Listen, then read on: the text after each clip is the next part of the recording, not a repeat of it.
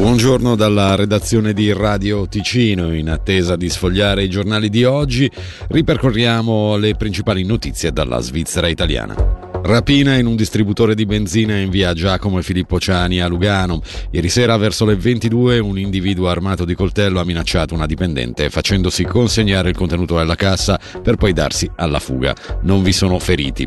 I connotati del rapinatore sono età circa 18-20 anni, altezza 1,70 m, carnagione chiara. Indossava una felpa grigio-blu con cappuccio e una cuffia. Portava con sé un sacchetto di colore rosso.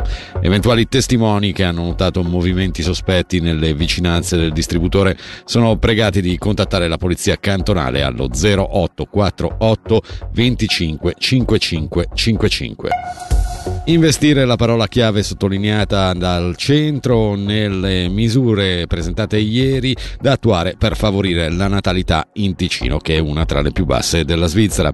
In quattro iniziative generiche dei deputati al Parlamento cantonale si chiede allo Stato di aumentare gli asili nido e gli assegni familiari, nonché di incentivare le aziende virtuose e definire un dipartimento responsabile per lo sviluppo demografico.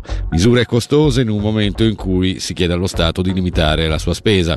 Ne abbiamo parlato con il deputato del centro in Gran Consiglio, Claudio Isabella. Crediamo che la priorità che ha la natalità per il nostro cantone deve permettere alla politica di investire in questo, in questo settore, su questo tema, perché i figli che non ci sono oggi non ci saranno neanche domani ed è a rischio proprio il futuro generale del nostro cantone perché i figli sono troppo pochi e fra 30 anni ci saranno meno eh, persone che possono fare figli e quindi sarà un circolo vizioso decisamente troppo pericoloso.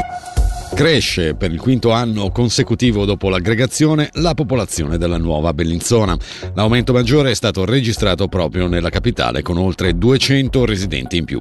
Sui dati e sulla lettura che se ne può dare sentiamo il sindaco Mario Branda. Pensiamo che la facile eh, connessione di Bellinzona con il resto del cantone ma anche con eh, la Svizzera interna e quindi evidentemente la realizzazione di Art Transit, la galleria di base del Gotardo e quella del Ceneri sicuramente facilita hanno questo aspetto. D'altra parte credo anche che la città comunque disponga di una buona rete di servizi e oltretutto con dei costi relativamente contenuti. Penso che per una famiglia normale abitare a Bellinzona sia relativamente più conveniente che magari altrove nel cantone, qui gli affitti sono comunque un po' più bassi, i terreni costano un po' meno e ripeto eh, la qualità di vita e quella dei servizi è relativamente alta.